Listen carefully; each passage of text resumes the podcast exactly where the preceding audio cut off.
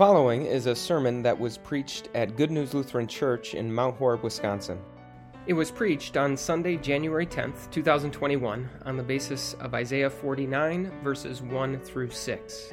For more information or to view our entire sermon library, visit goodnewslc.org. Thank you for listening. Did it hit you like it hit me this past week? Maybe it was the fact that after two straight fun and exciting holiday weekends, you were back to the daily grind. Maybe it was the fact that those Christmas lights and decorations that you were so excited to get up and put out back in November finally had to be taken down. Maybe you stepped on the scale and you realized the impact that the holidays had had on your weight. Maybe you opened up a credit card statement and realized the impact that the holidays had had on your wallet. Maybe it was the fact that after all the excitement about the rollout of several vaccines, it hit you that this pandemic life that we've gotten so used to is, is still going to go on for a bit. Maybe the New Year's resolutions that you made were already broken. Maybe it was the fact that it wasn't just cloudy for most of the week, but that those clouds enveloped us and, and didn't seem to want to leave. Was this week a bit of a downer for you? If so, you're not alone. In fact, we are just eight days away from what has unofficially been named Blue Monday. Some very smart people have done some very scientific calculations to figure out that each and every year, the third Monday in the month of January is the saddest day of the entire year. Kind of makes me rethink the image that I decided to use for our current Epiphany worship series. You picture that lake, so beautiful, so calm, so still, so serene. And yet, of course, there are pictures of lakes that are just as still, just as calm, just as serene, that look nothing like that. Serene can just as easily be stagnant, and still can just as easily be stale. In fact, sometimes around this time of year, we talk about being stuck in the winter doldrums. And a doldrum is, is simply a period of time where everything is calm, where everything is stable, where everything is still. And yet, I, I think we know that if you're stuck in a doldrum, that's not a good place for you to be. Sounds like we need someone to come along and make some waves in our life. And that's exactly what we're talking about during this Epiphany worship series. How wherever Jesus sets foot in our world and in our lives, he makes waves. He leaves nothing undisturbed. And today we're going to see how Jesus takes lives that can very easily be stale and stagnant and he disturbs them. He disturbs them with purpose and meaning. He disturbs them with excitement and fulfillment. And the good news is, it doesn't even matter what time of year it is. We can be sitting here eight days away from the saddest day of the year, and still, Jesus bring those brings those blessings into our lives. He still makes waves in that way. As we look at these verses from Isaiah 49 this morning, we're going to see that the cure for life's doldrums is in the Lord's hand. As Isaiah points us to that cure, he actually tells us about a person. Maybe if you've ever felt stuck in a rut, you've, you've tried to get out of it by picturing someone that you know in your life who maybe has the kind of life that you want to have. And so Isaiah tells us about this, this person. And not just any person, really, this is the ultimate person. He is the epitome of humanity. Everything that God created human beings to do, he has that title, the servant of the Lord. In fact, the person that Isaiah is talking about is Jesus. He's actually the one talking in these verses. And he says that even before he was born, while he was still in his mother's womb, the Lord knew him by name and the Lord called him for a very special purpose. In fact, he describes it this way that the Lord took him and put him in his hand because he wanted to use him to do some very big and very important things. So, first of all, he says that the Lord held him in his hand like a weapon the Lord was going to use him to fight. not earthly enemies, not for worldly kingdoms, but spiritual battles against spiritual enemies and spiritual ideas. How do we know? Because the servant says that it's his mouth, it's the words that he would speak, not the missiles that he would launch, that the Lord would hold in his hand as a weapon. He goes on to say that the Lord would hold him in his hand like a mirror. The Lord would use him to display his splendor. So, everything that makes God who he is, everything that makes him awesome and majestic and glorious and worthy of our praise, all of that would be reflected as in a mirror in this servant for all the world to see. And finally, he says that the Lord would hold him in his hand like a lamp a lamp to bring light to those who were stuck in darkness, a lamp to help people see the truth about God and thus be saved. And in fact, the Lord says that it would be much too small of a thing for this servant to do that for just one group of people, for one nation. That would be too small. He says he's going to make him a lamp, a light that would bring salvation to the ends of the earth. So, this servant, this ultimate human being, this epitome of humanity, he finds life's point in the Lord's hand, in being that weapon, in being that mirror, in being that lamp. I don't know about you, but that sounds like the kind of life that is the exact opposite of stale and stagnant and boring and mundane. You see, we rightly sense and we rightly want for our lives to matter, for them to mean something, for there to be a point. Even though we are just tiny human beings standing on this great big planet, even though we are just individual human beings in an ocean full of billions of others, and even though our brief time on earth is nothing more than a blip against the vast timeline of human history, we still sense and want, and rightly so, for our lives to matter if our time here on earth is sort of our, our chance to step on the scales of human history, we want those scales to say something. We want that scale to move. And in fact, even after we step off of the scale and our life is over, we want to have left some sort of mark, to have made some sort of difference. That's why that word that the Lord uses is so important. As he thinks about his servant, being a light that would bring salvation to just one group of people, one nation. He doesn't say that that would be evil. He says that that would be too small. That would be too insignificant. That wouldn't be heavy and significant and important enough. In fact, I think when our lives feel stale and stagnant and boring and mundane, perhaps it's because we've chosen to make the point of our lives things that can be described in just the same way. So, for example, we might think to ourselves, I, I know what I'll do. I'm going to make my work the point of my life.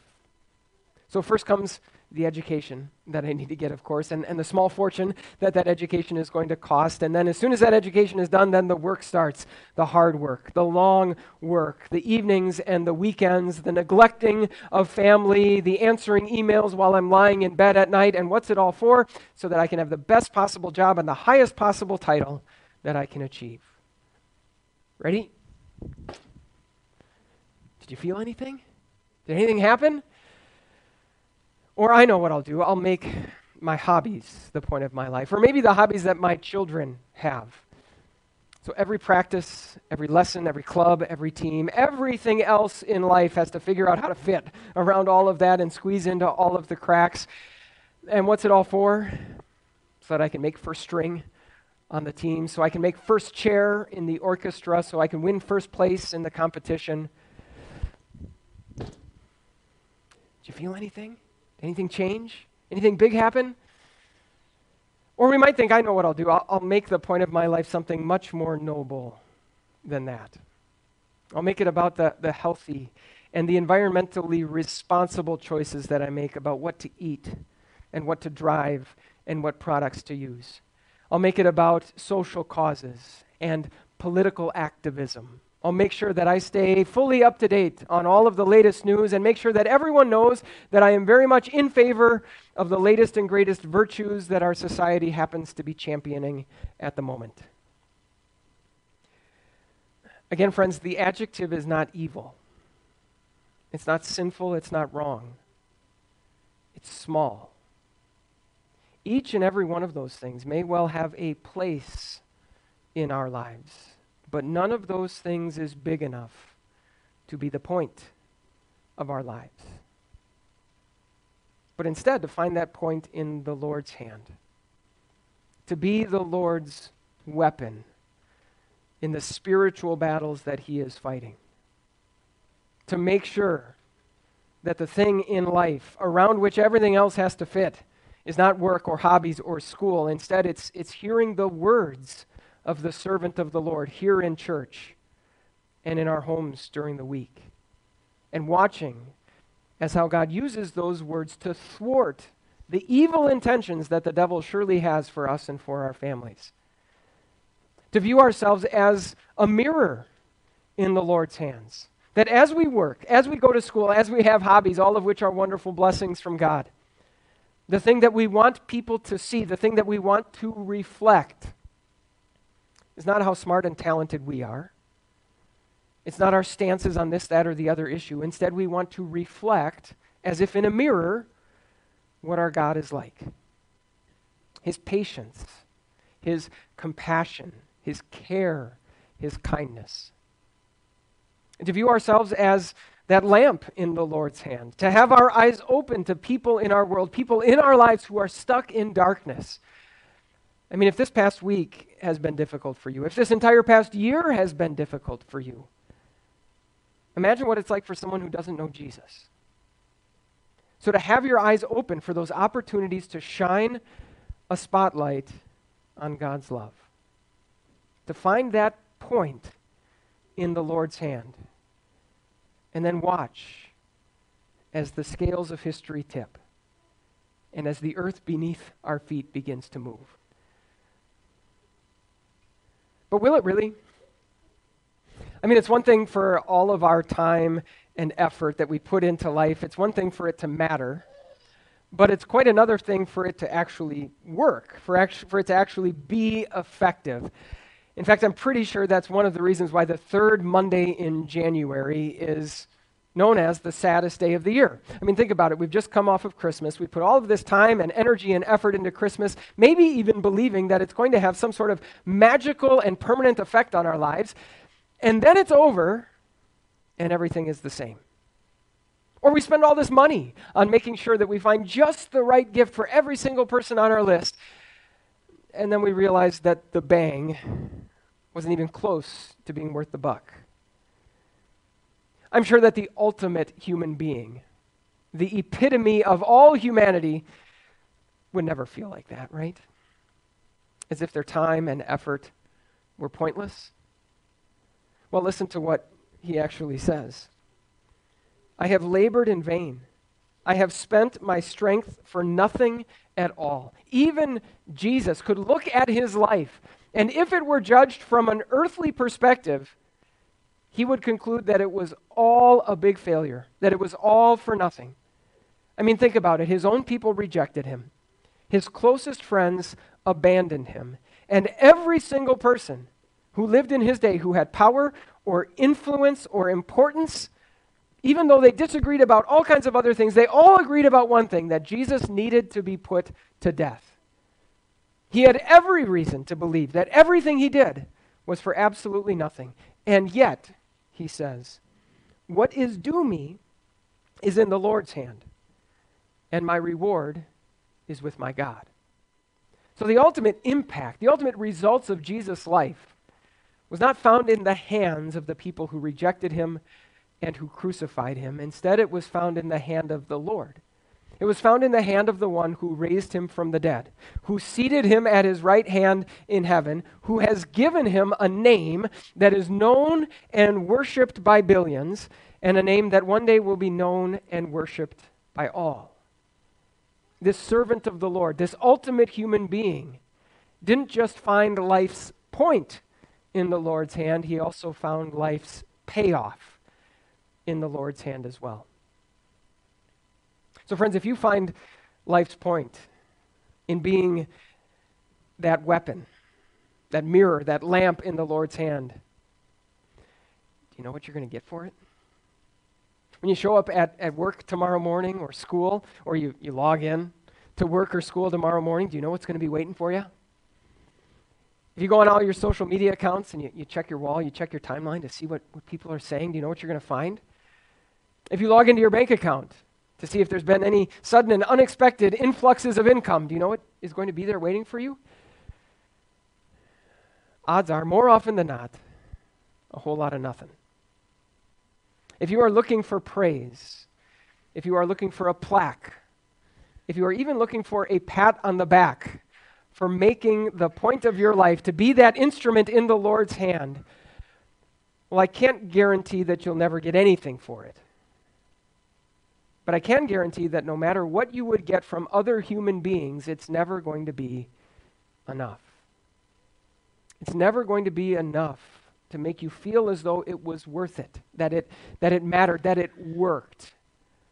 Instead, find that payoff in the hand of the Lord, the one who raised Jesus, the one who seated him at his right hand, has a reward for you as well.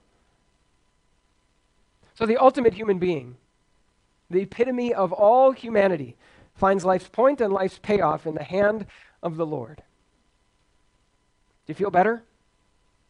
Have you instantly snapped out of those winter doldrums once and for all? I'm guessing perhaps not, and, and I'm guessing there's a good reason for that.